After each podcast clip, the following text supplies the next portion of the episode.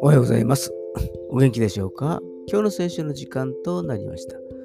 今日の聖書の箇所は、新約聖書、ペテロの手紙第1、3章7節ペテロの手紙第1、3章7節でございます。お読みいたします。同じように夫たちよ妻が自分より弱い器であることを理解して妻と共に暮らしなさい。また命の恵みを共に受け継ぐ者として尊敬しなさい。そうすればあなた方の祈りは妨げられません。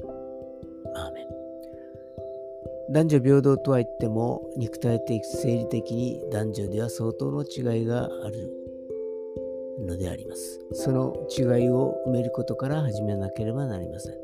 それができれば妻を守り助け敬い一緒に時間を過ごすこととなることでしょう。楽しい感激や贅沢な食事もたまにはいいでしょうが、一番大事なのは妻の進路を取り除いてやることなのです。今日も死の道に歩むことができますように。それでは今日という一日が皆さんにとって良き一日でありますように。よしでした。